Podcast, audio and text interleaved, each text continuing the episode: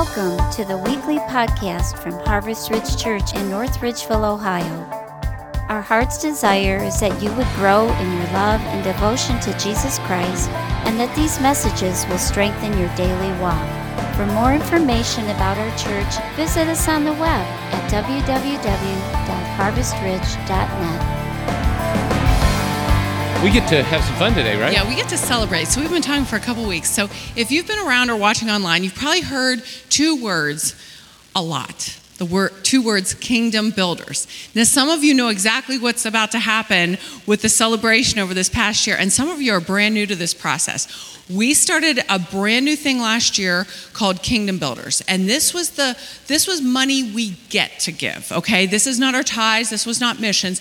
This was money that we said we just want to encourage and help our world in all different kinds of ways. And we had about 10 projects, and we're going to actually celebrate those projects and let you know where your money went and how it impacted people all around this world. Even in the craziness of 2020, you guys made a difference. So uh, there are a couple of scriptures, and uh, scripture I wanted to bring to light was first of all in Proverbs it says that a generous person will be blessed; they will live blessed. And then Jesus said, "It is more blessed."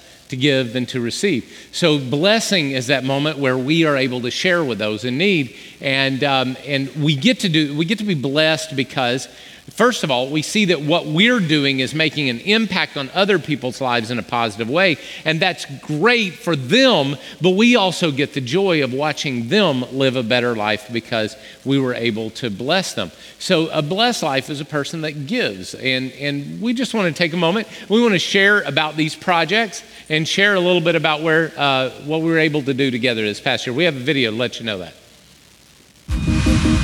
Harvest Ridge, I'm thrilled at what we were able to do together to invest in the kingdom of God through Kingdom Builders this past year.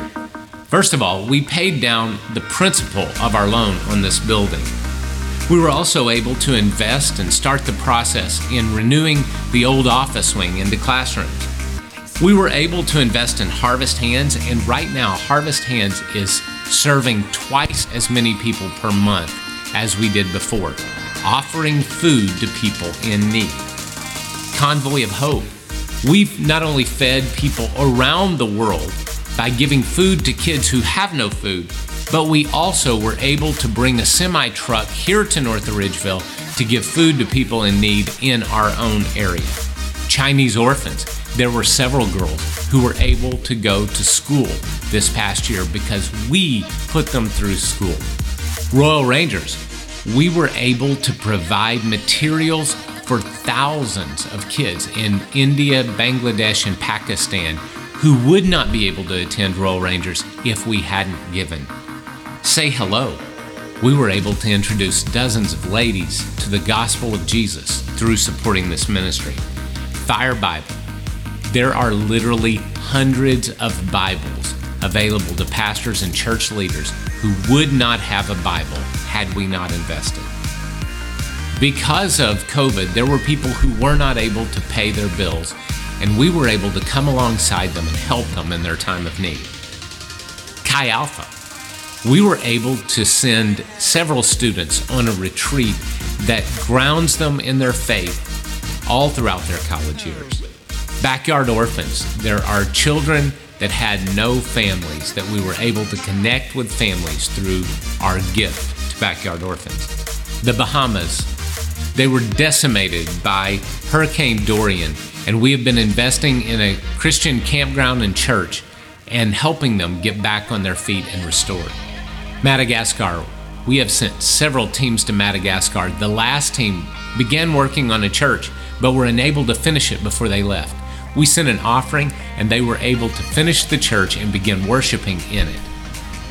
Harvest Ridge, thank you. Because of your investment, we have had an opportunity to change the lives of people around this world. We get to do this together. We get to make an impact. You're amazing. I love you. Let's keep doing this together.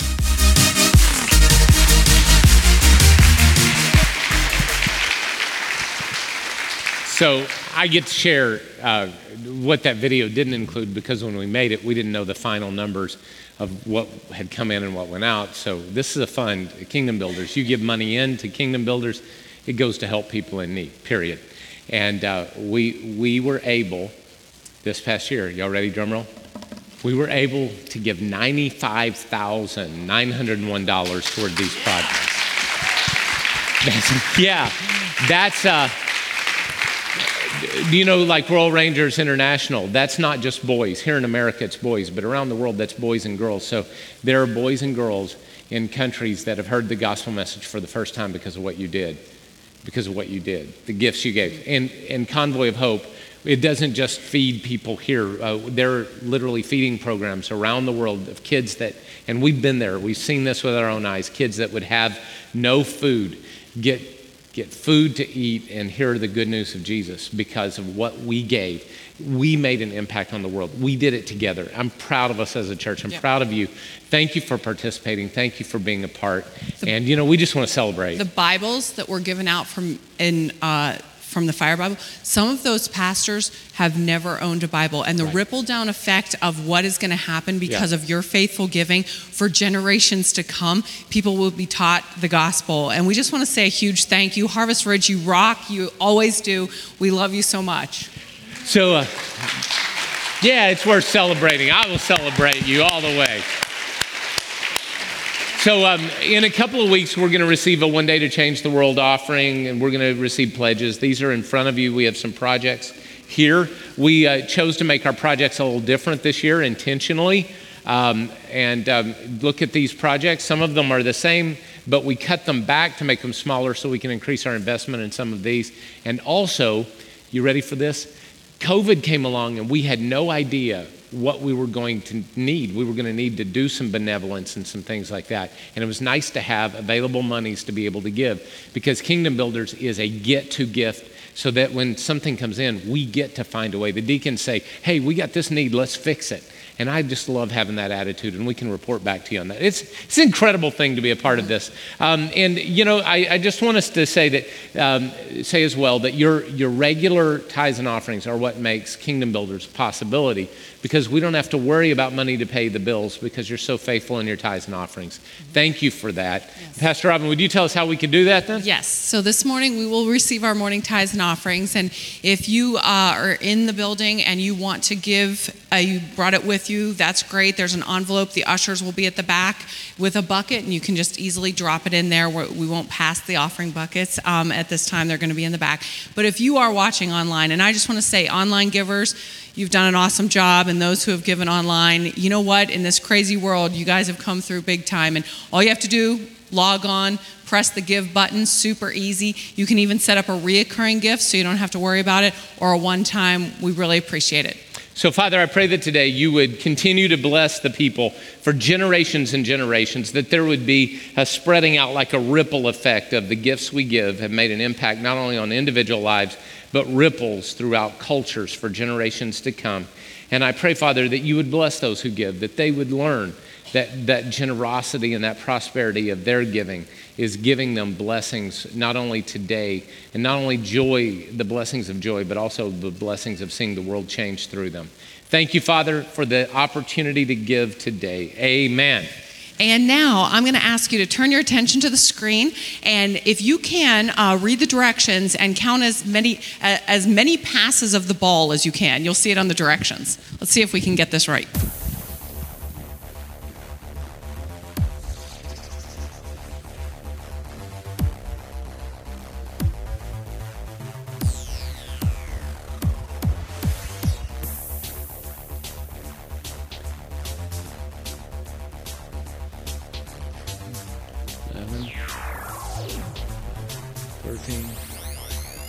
14. I can only saw 14. How many did you count? 15. We got 15. All right. All right, now pay attention real quick.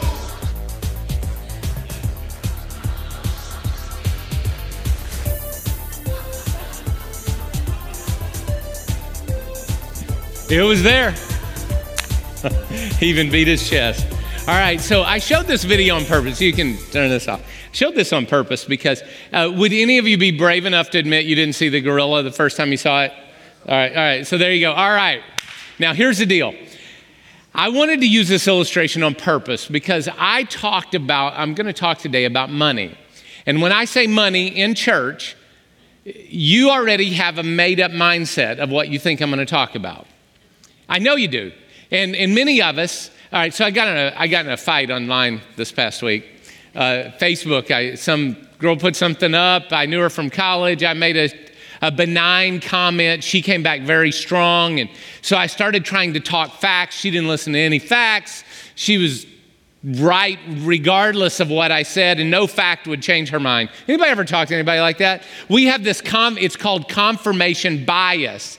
And, and this was a little uh, thing that was done. Over 60% of the people who saw this video for the first time didn't see the gorilla. So you're normal, all right? It, it's normal to not see it because when you focus your attention on something, you avoid facts that are speaking the opposite of what you are focused on. Hey guys, if you go to public school, just listen to me. If you go to public school, let me, let me just inform you of something, okay? There are certain facts that your teacher will not embrace.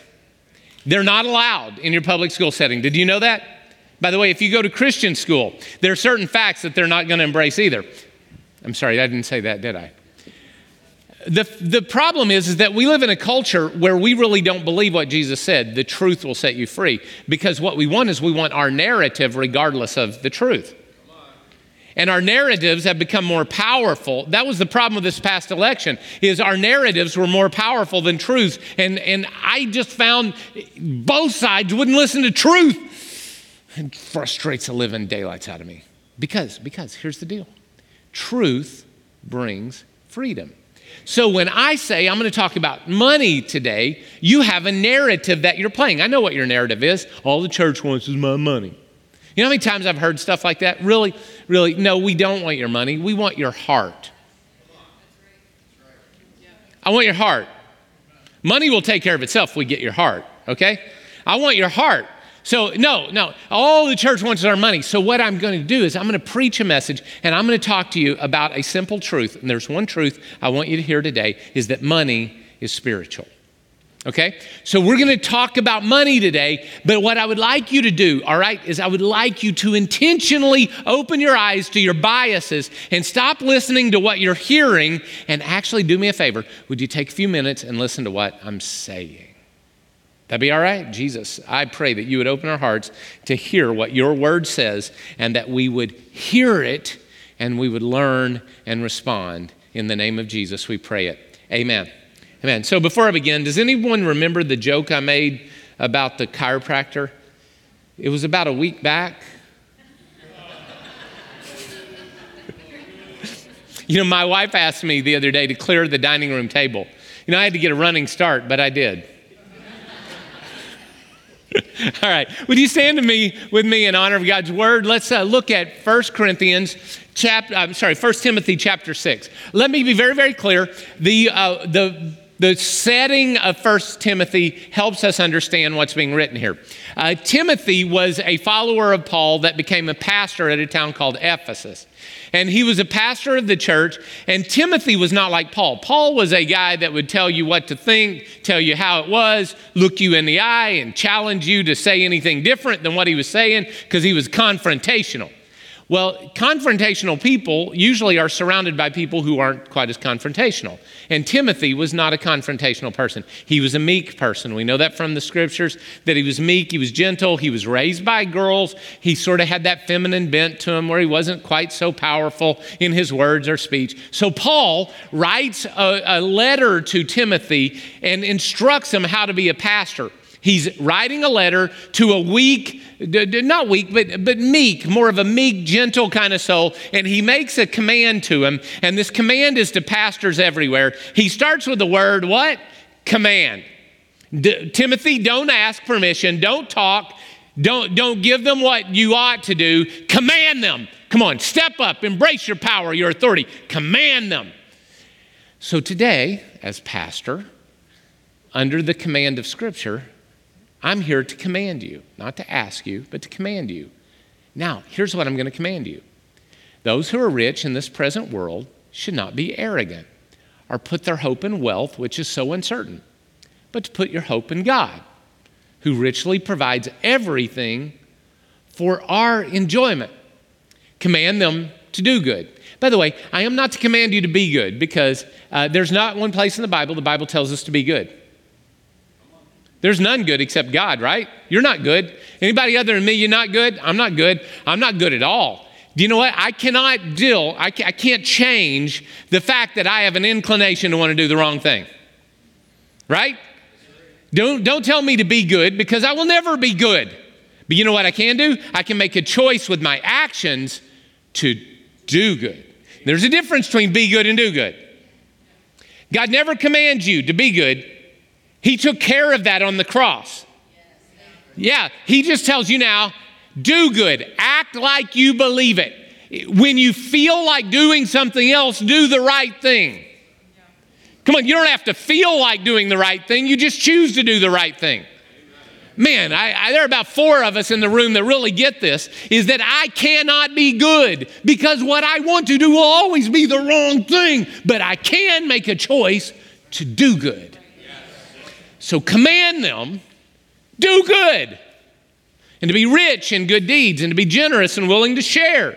In this way, they will lay up treasure for themselves as a firm foundation for the coming age, so that they may take hold of the life that is truly life.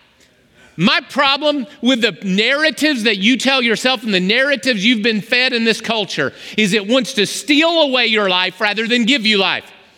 Jesus came that we may have life and have it to the full, and that when you embrace the truth, the truth sets you free to walk into His life. That's who God made us to be, is people who respond to the truth and to live a life that is a blessed life, a real life, not a fake life, not a half life, not an oppressed life, not a non joyous life. God made you to live life like you enjoy it and mean it for the world. This is good. So I'm commanding you to enjoy life. The Bible tells me to. Father, help us. Amen. All right, you may be seated. Before you seated, wait, wait, wait. Before you seated, turn to somebody and even if you're wearing a mask, give them a big smile so that they can see with your eyeballs that you actually care. You like, give them a big smile and tell them hi today. All right. So, this direct command to pastors is to command the rich people a series of, of things. So let's just handle this. Who are rich people? Does anybody know anybody that's rich? Do you know anybody that's rich and you're like, they just don't do it right? So anybody, anybody know anybody that's rich? So me and my wife in the summer, we like to get on our bikes and we like to go ride up on Catawba Island. And they have the Catawba Country Club there with its yacht and its little golf course and all this stuff. And, and you know, we, we go up there and we ride around and we like to look and we see these people with their million dollar yachts and their hundred thousand dollar Mercedes and, and then they're living in their multi-million dollar mansions and they go to the country club to eat their $50 steaks, you know. Thurston Howell III, and all of those people are there together. And, and I, I go through there and I'm like, man, man, these people are rich, right? Anybody ever feel that way? Looking at multi-million dollar houses, million dollar yachts. I mean, come on. Their teenagers are driving cars that, that have labels I could never afford on a car, right? And I think they're rich. Yeah, there are some people in the world that think they're rich. You know what? And, and I naturally make the assumption I could do better at being rich than them.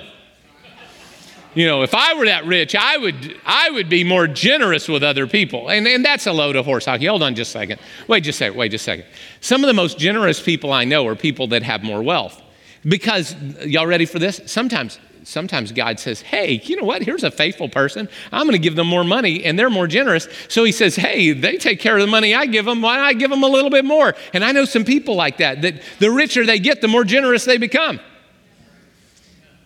So those of us that say that about rich people, maybe, maybe we're not, maybe our narrative is causing us to be jealous rather than truthful. Meddling, command those who are rich. So, are you rich?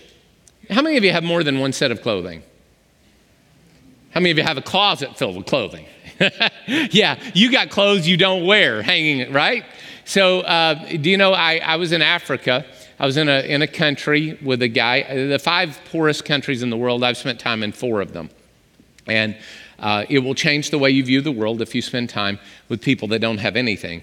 One of the guys that rode in the truck with us hadn't had a bath, and I can't even tell you how long he hadn't had a bath because he lived in a lean to upside a building, and everything that he owned was in a lean to upside someone else's building. He didn't even own it, it was just a couple of pieces of tin against the building. And he hadn't had a bath, and I can't tell you when, and he only had one change of clothes. And let me just tell you, riding in the truck with that guy was an experience all its own. But he only had one pair of clothes, one, one, one set of clothes. Huh. Do you know that if you have an average household income of $67,000 a year for your household, you are in the top 10% richest people in the world? Did, did you know that if you have a total value, your total value of everything that you own, retirement, house, cars, everything, is over 100,000, you're in like the top 6% of people in the world? Uh, how about this? Many of you have a house for your car. Think about this. You have a house for your car. Now, I remember when I was first exposed to poverty for the first time and my heart was changed. It was on a missions trip. We went to Mexico and I hung out with a guy who worked all day at the, the, uh, the site with me building a church and he invited me home. So I went to his house and he lived in a box car. And the box car had holes in the wall that, in between the slats. And they had 13 people. His entire extended family lived in one boxcar because that's all they could afford. And I realized that my little 912 square foot house back home that we lived in, the five of us, it wasn't quite as bad as 13 people living in a boxcar. I was probably, I was probably rich. By the way, that kid and his family were happier than I was. How many of you have ever done this? You go into the, the refrigerator, you open it up, and you pull out food you haven't eaten, and you have to throw it away because it's been sitting there too long. Anybody ever do that?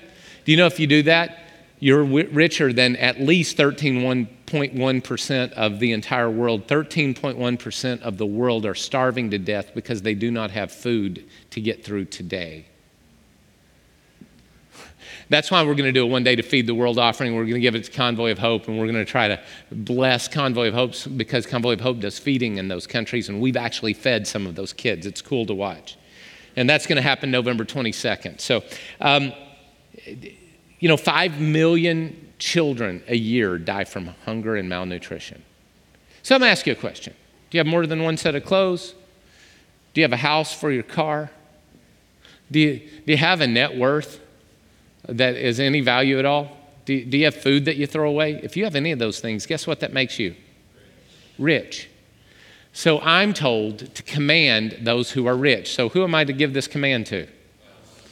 Oh, wow. Me. I'm to give it to me. So, why don't you feel rich? The fact is, you're rich, but you don't feel it. You know why you don't feel rich? Because you have no margin. Anybody ever do this? You ever get a raise and you already planned how you're going to spend your raise before the first paycheck ever hits? Anybody ever done that? If you do that, you don't have margin. And if you don't have margin, you will never feel rich because God wants you to live with margin, where a rainy day actually has some funds for the rainy day. And the reason some of us don't feel rich is when it comes a rainy day, we have consumed everything God's given us because we didn't manage it the way He told us to. So, if we would manage it God's way, we would always have enough because God promises to give us our daily bread. Second thing is, we have wrong expectations we have wrong expectations. We're looking at the people on Catawba Island saying, if I were like them, my life would be okay, rather than looking at the people like the guy who rode in the truck with me with the great aroma that hadn't had a bath in God knows when and only had one set of clothing and lived in a lean to propped up beside a building. We want to look this way, not this way, because we're jealous of them rather than being thankful of what God has given us. So we, we don't handle it the right way and we don't have the right attitude. We have the wrong expectations. So that's why we have a problem when it comes to money. So when you hear the church only wants my money, what you're hearing is, is we're trying to take something from you because deep in your heart, you and, you and I, we're not good people, we're greedy. And what I want to tell you is how we can kill this greed in our hearts. So there are three points I want to make. I want to give them from Scripture. We're going to go fast. Are y'all ready to listen? Fast. Here we go. Number one. Oh, by the way, there's only one. The one message today is money is spiritual. All of that's to set up. Money is spiritual. You think money is about money, but money's not about money. Money is about your heart because money is spiritual. All right. Number one, use of money reveals repentance. And there was this guy named John the Baptist. And John the Baptist showed up to be the forerunner to the person and ministry of Jesus. So he's here to prepare the way for Jesus. When he comes to prepare the way for Jesus, he says, The word of God came to John, Zechariah, in the uh, son of Zechariah in the wilderness. He went into all the country of the Jordan preaching a baptism of repentance for the forgiveness of sins. So, to get your sins forgiven and to repent and to be ready for Jesus, what do you need to do? You need to repent and receive the kingdom of God. So, people came to John the Baptist and they said, Well, how do we do this? What should we do then? Luke chapter 3, verse 10. Well, then, how do we do it, right? If I'm going to be prepared for Jesus, how do I do it?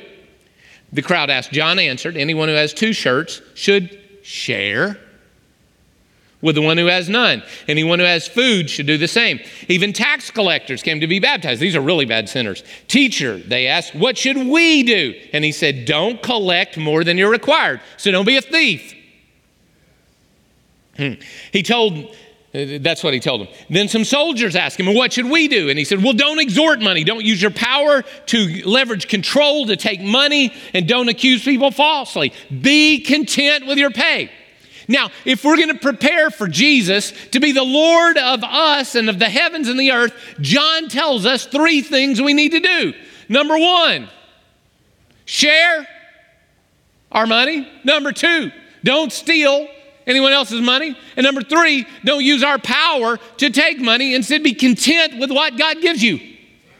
All three responses were about money. Because money is a revelation of your heart. Because money is spiritual. So if you have problems hearing me say, Today, we're going to talk about money, and you say, well, oh, the church wants my money. All right, all right, all right, stop, stop. If you think, oh, we want your money, give it to another church. Just give it to another church. I don't care, pick one. I'll, I'll give you a couple you can give it to. Give it to them. If you think, all oh, I want your money, I'm telling you to give, but give somewhere else. Why would I say that? Because I care about your heart. All right, number two, money is the number one contender for your soul. Did you know that? Money is the number one contender for your soul. Jesus said this, uh, Matthew chapter 6, verse 24. No one can serve two masters. It is impossible to serve two masters. It is impossible. You cannot serve two masters. That's like a guy being married to two women. It would never work. No one can serve two masters. Either you will hate the one, you will love the other, or you'll be devoted to one, despise the other. You can't do it. Jesus said you can't do it. And then he says you cannot serve, and we expect him to say both God and Satan, right? Isn't that what would, you would think? You can't serve both God and Satan, but he doesn't say that. What does he say? You can't serve both God and. Why did he say that? Because the number one contender for your heart is money. The number one thing that leads you away is that you think money has power it doesn't have. You think money is able to give you things it cannot give you. So when you put money, when God wants control of your heart, you want money to give you control over your life. We'll, we'll talk about that in a sec. You know, this is the problem with the prosperity gospel. The problem.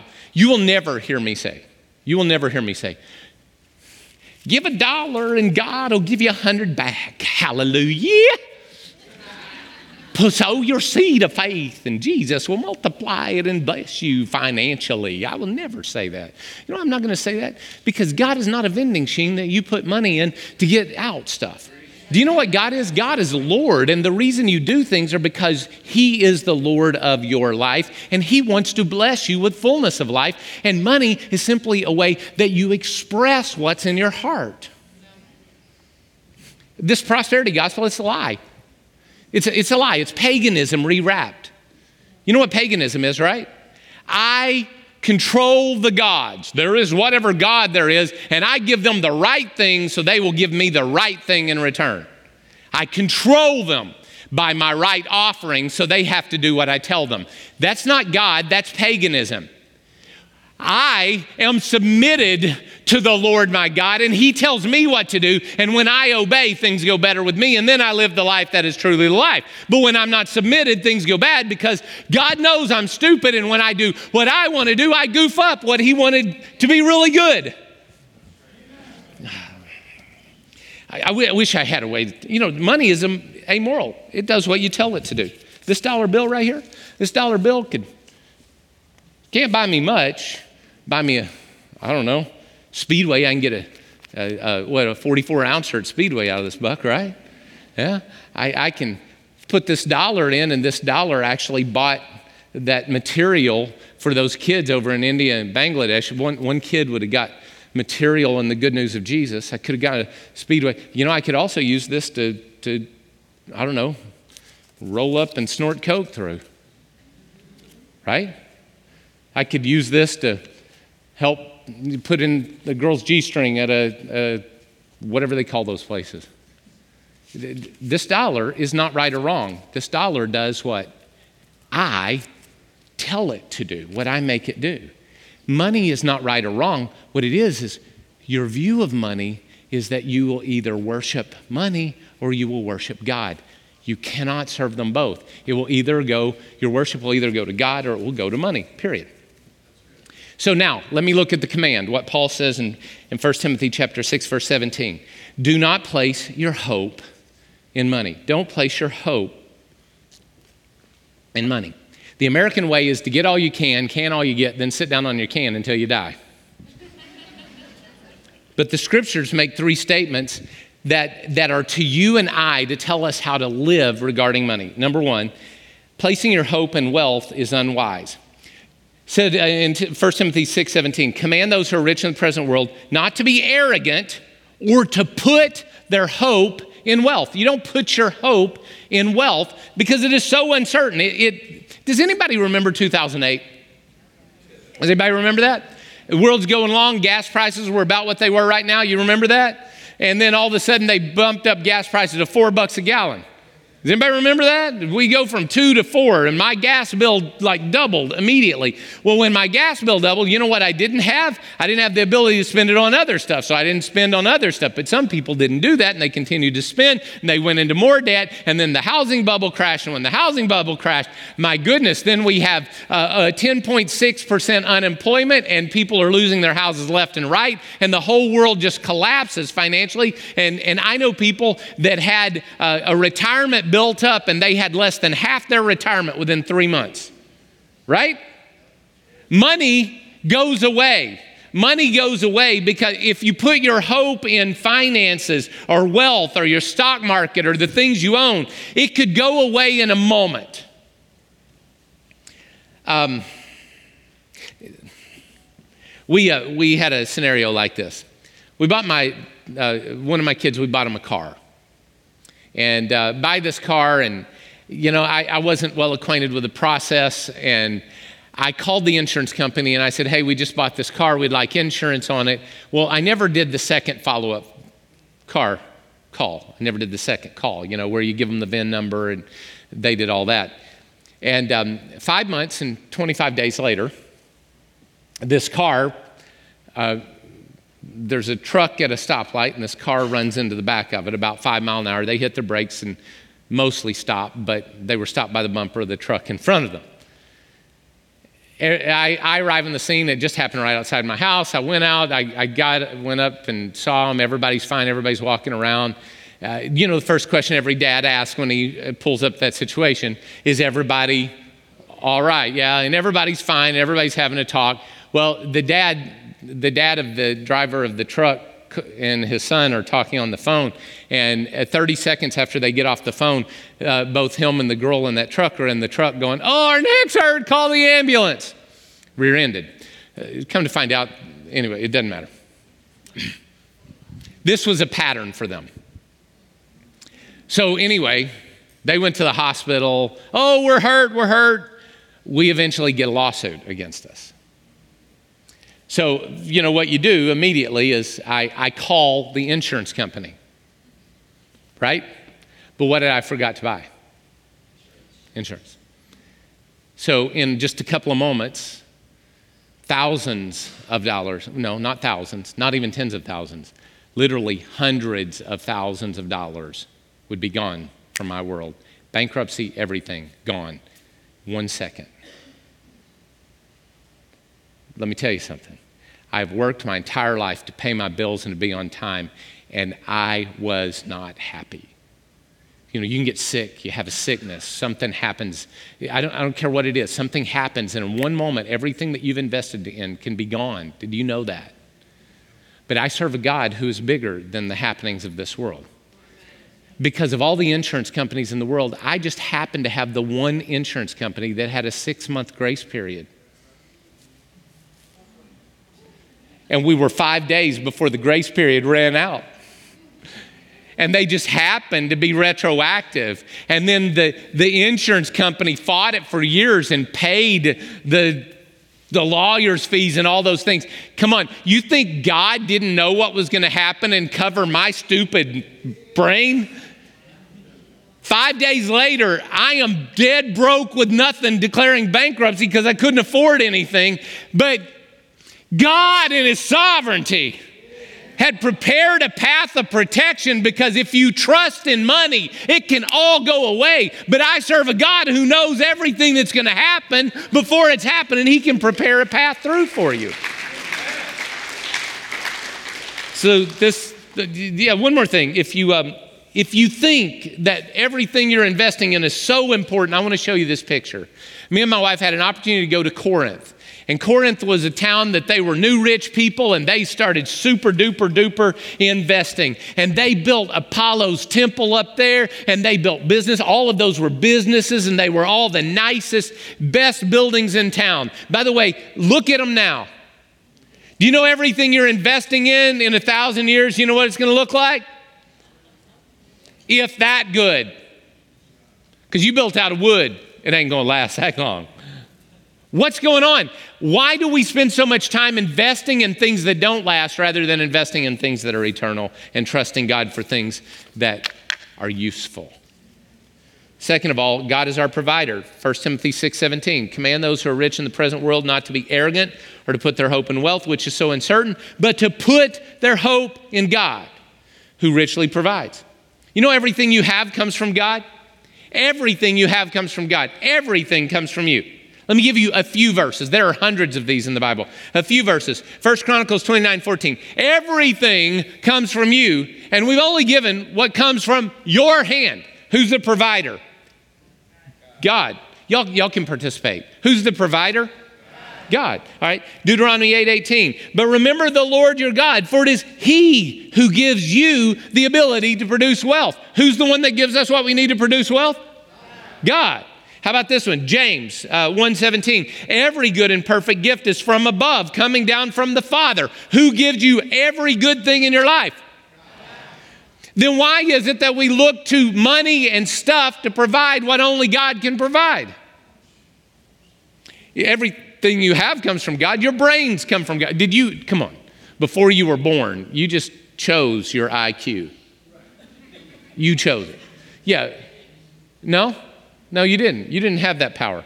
No, before you were born, you chose your physique, you know, the body that would be able to do the work. Some of you can work with your hands. You people amaze me. I don't know how you do it, how you can take a car engine or, or, or a, a piece of wood and make it actually work. I don't understand you people. You're amazing. You have a body like that. God gave you that. But you didn't give it to yourself, God gave it to you. Oh, yeah. So you didn't give yourself your brains to be able to do your job or your body to be able to do your job. You know what? You didn't. I know, you just sat there and you chose to live in America, right? You're like, before you were ever born, you're like, I'm going to be born to this woman in that neighborhood in America so I can live in the richest country in the world, have all these blessings. You chose that, right? No, you didn't. Everything you have comes from God, even the things that you take for granted. Everything you have comes from God, even the things you take for granted. And, and what God says is He does not want you to be the owner of these things. He wants you to be the manager. Because if at any moment God wants to take any of those things away, He can do it. And I can take you a lot of scriptures that show that God is able to take those things away. Right? Just ask Ananias and Sapphira. We're going to lie to God. Oh, you're dead. Boom, there you go. Now that would cause revival in a church service right there. All right.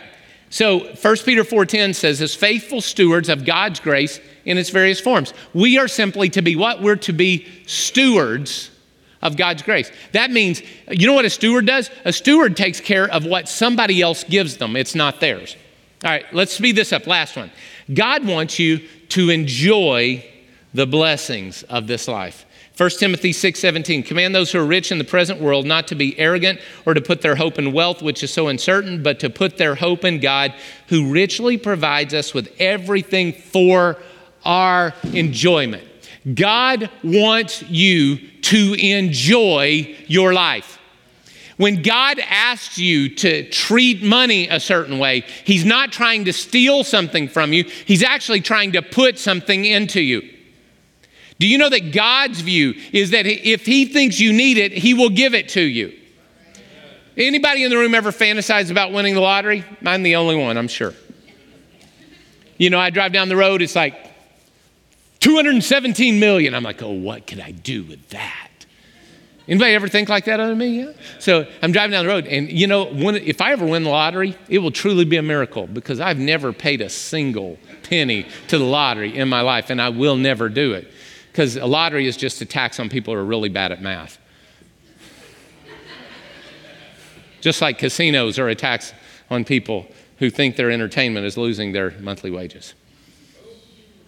Oh, sorry. they built those great casinos, those huge casinos, brilliant, beautiful buildings. They built them on all the money they pay out to all you winners. right? Yeah. Anyway, sorry. But anybody ever fantasize about winning the lottery? What would I do if I had the lottery? What would I do? Oh, I'd buy this. I'd go there. I'd do this. I'd do, do this. Do you know what you'd do if you, if you won the lottery? Do you know what you're going to do? You're going to go broke and you're going to be miserable. You know how I know that? Just look at everybody that's ever won the lottery. Do you know why? Because you're thinking about how you can spend it on yourself and God says He's already given you what you need so you can enjoy life. If you get more than that, you won't be able to enjoy it because you'll be preoccupied with something else.